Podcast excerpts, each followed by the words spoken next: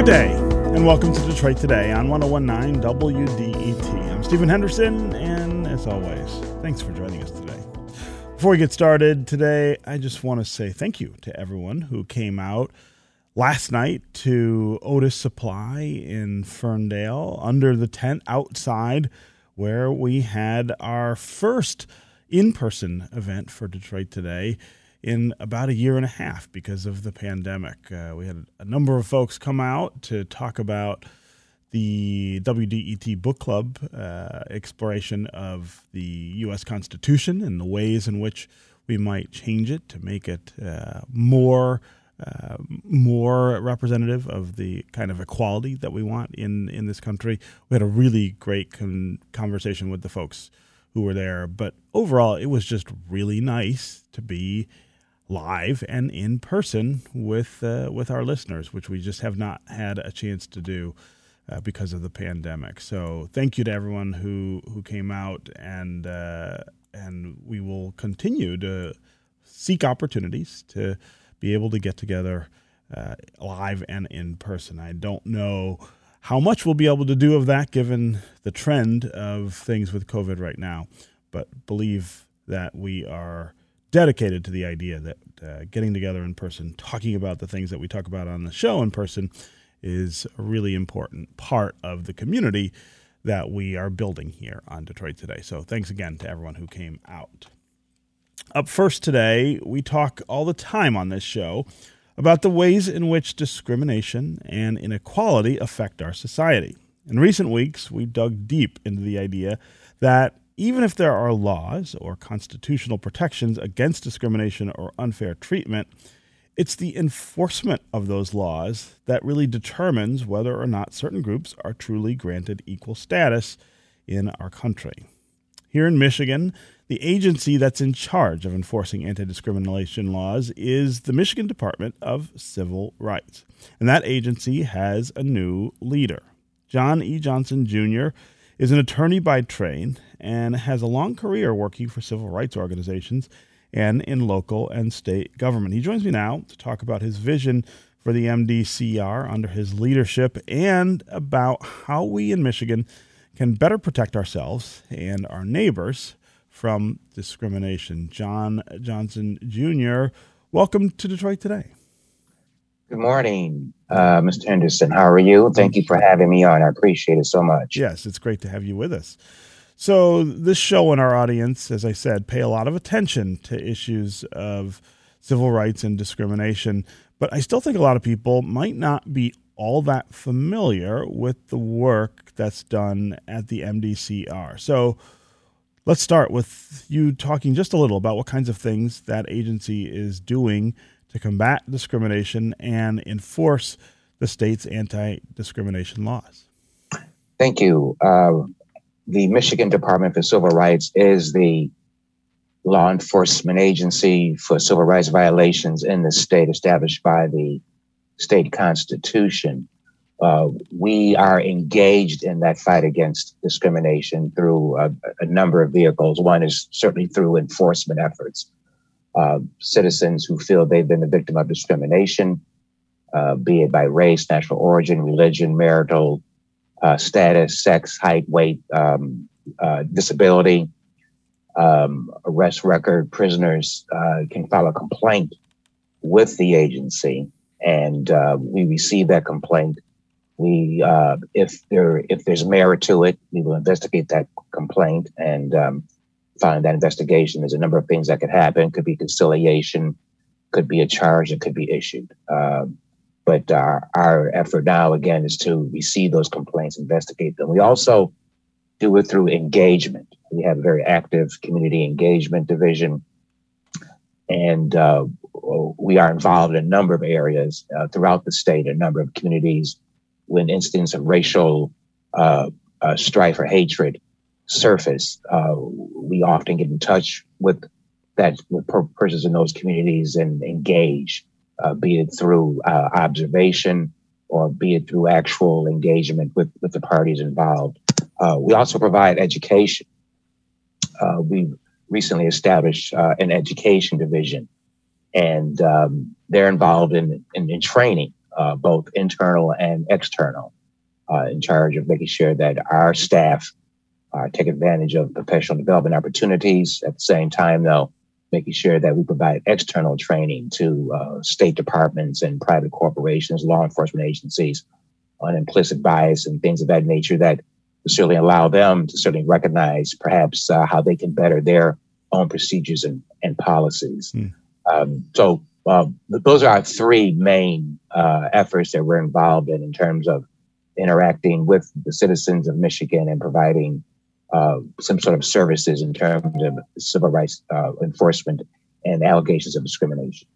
So, so, let's talk about how your background fits you uh, into that work. What are the things that make you uniquely qualified to carry out this uh, this work? Well, um, as you mentioned, at the top of the, the at the top of the of the discussion, I've been involved in civil rights work for probably since the early '90s mm-hmm. uh, through the uh, Detroit chapter of the NAACP and also through our Michigan State Conference of NAACP, uh, involved in, in, in, a number of levels. Uh, I've served on the executive committee, served as the legal redress chair for the local chapter, served as the executive director for the local chapter. I've served as their general counsel, uh, served as the vice president, uh, first vice president of the board on the state level. Uh, I've served as a as a I think as a second or third vice president, also uh, as the chair of their political action uh, committee. So. Uh, we've been involved in civil rights for a number of ways, in a number of fronts, in a number of areas, and even my work with legal services uh, when I first started out as a as a young attorney here in Michigan involves um, employment discrimination cases. So it's been something that um, has been part of my passion and desire for most of my legal career.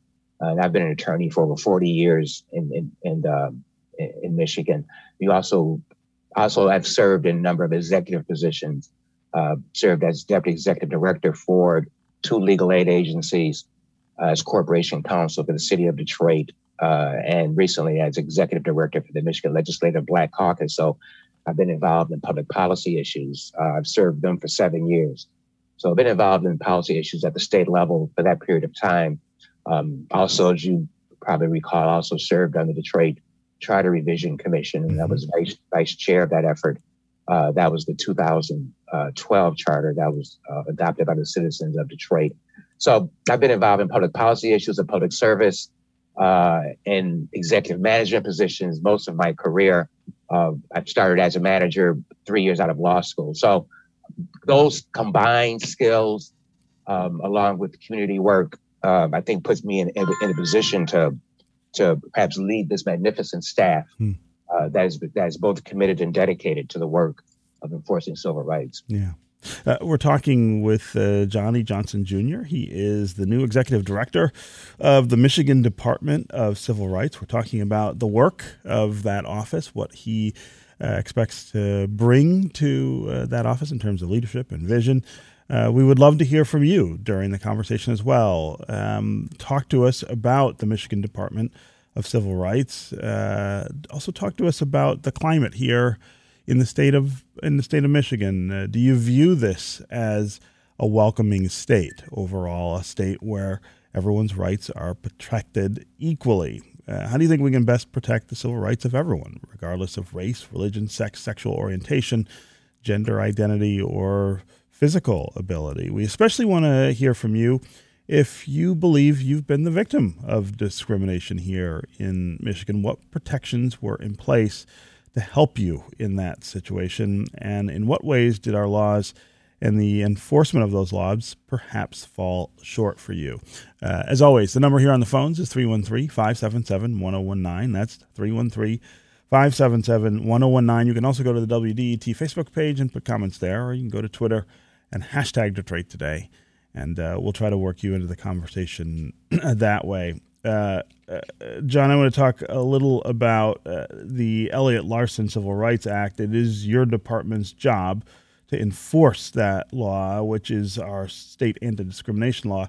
Now, we've talked for years about the fact that that law does not explicitly include protections for people based on sexual orientation or gender identity. The Michigan Civil Rights uh, Commission made a decision in 2018 to interpret Le- Elliott-Larsen to extend to LGBTQ citizens under the definition of sex. But then Attorney General uh, Bill Schuette said that exceeded its authority. Um, so, what's happening now if people in this state feel like they've been discriminated against based on their sexual orientation or their gender identity? Well, uh, that matter is still in the courts, Stephen, um, to be decided soon by the uh, Michigan Supreme Court. Uh, we did issue the a commission issued an interpretive statement uh, that the Larsen Act did cover both sexual identity and sexual orientation, gender identity, and sexual orientation. Um, the uh, the courts agreed with us on half of that in terms of the uh, the gender issue. Sexual orientation is still out. Uh, that will soon be decided, but nonetheless, um, that's our interpretive statement, and we are accepting uh, cases in both of, in both of those areas um, until there's a until there's a ruling. Uh, it's our interpretation, obviously, that uh, the Larsen Act covers both uh, both both gender identity and sexual orientation. Um, and we're hoping that the Supreme Court agrees with us ultimately when they issue their decision on this. Mm. Uh, give us a sense of the instances uh, that come up that make it clear that we need that kind of explicit protection. What are the things uh, that the LGBTQ community uh, are experiencing and that you may be hearing about uh, that that that say we need better protection for them under the law? Oh, no question. Um, it's um, it's a community that certainly has has uh, has borne certainly the struggle of discrimination, uh, and it's it's and it's it's long standing. Uh, certainly, that community is deserving of, of, the, of the civil rights afforded under Elliott-Larsen, um, and we, and and is faced both in the workplace, uh, certainly in in terms of uh, commercial establishments, it's, it's ongoing, but the hate sometimes that we see in the, uh, against that community uh, is is, uh, sometimes escalating also in some communities. So we certainly want to see that this law extends to that community because they're certainly uh, uh, in need of this legal protection. Hmm.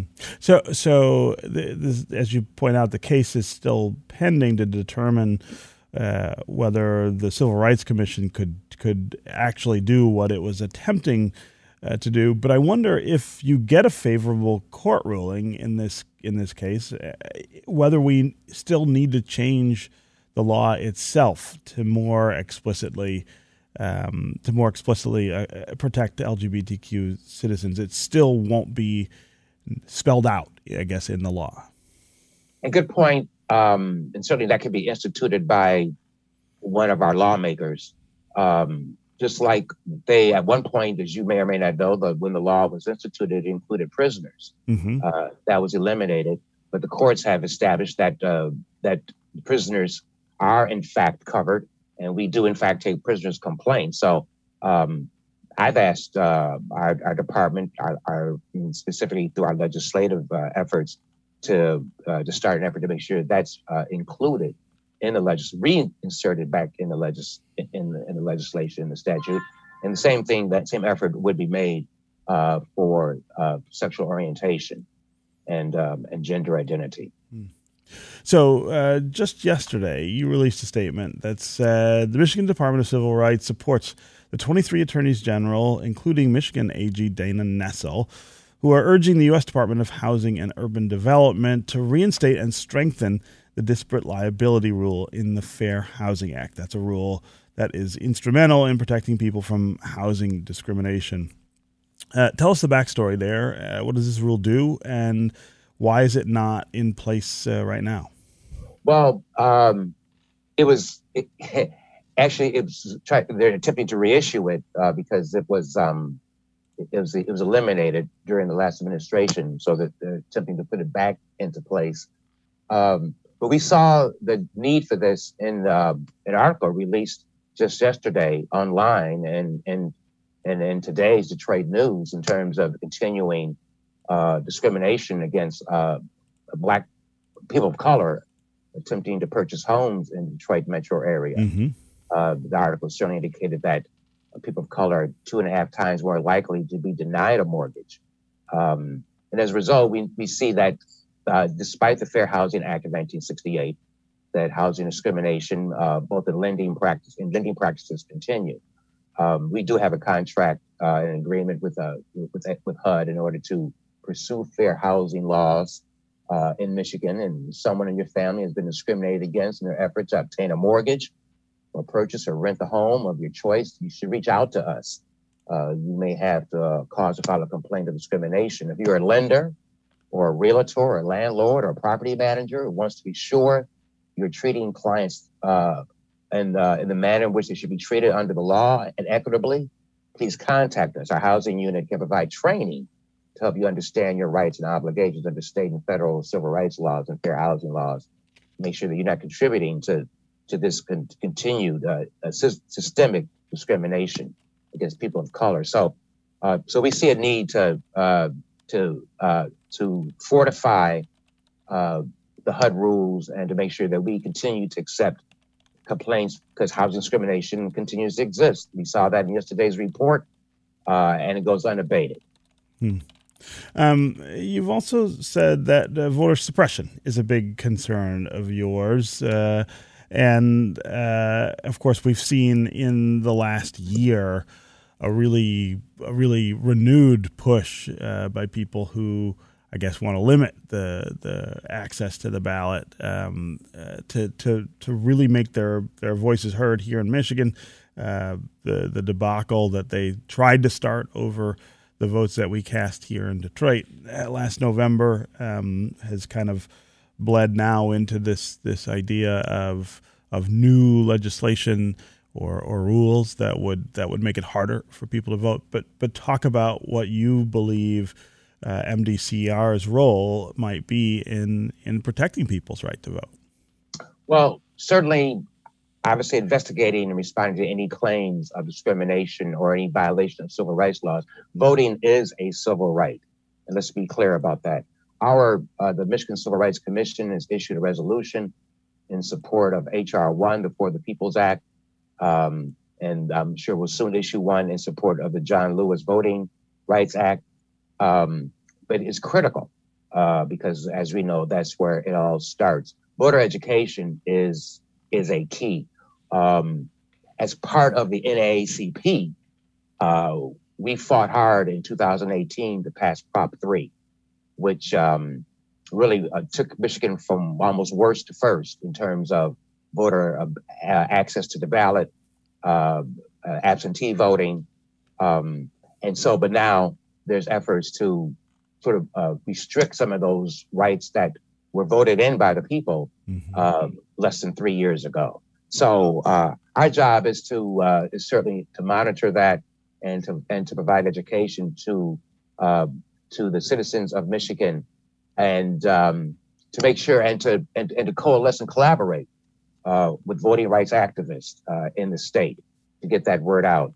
And as this and as this effort may intensify over the next uh, year or so, we certainly are uh, prepared to step into the battle uh, to make sure that voting rights are uh, honored here in Michigan and the spirit of Prop 3 remains alive. Hmm. Okay, John Johnson Jr., the new executive director of the Michigan Department of uh, Civil Rights. It was really great to have you here with us for this conversation. Thanks so much for joining us on Detroit Today, and good luck in the job. It's my pleasure. Thank you so much, Stephen. Yeah. Okay, we're going to take a quick break. And when we come back, we're going to meet the director of a new effort here in Wayne County to fix our broken public defender system. Stay with us for more Detroit Today.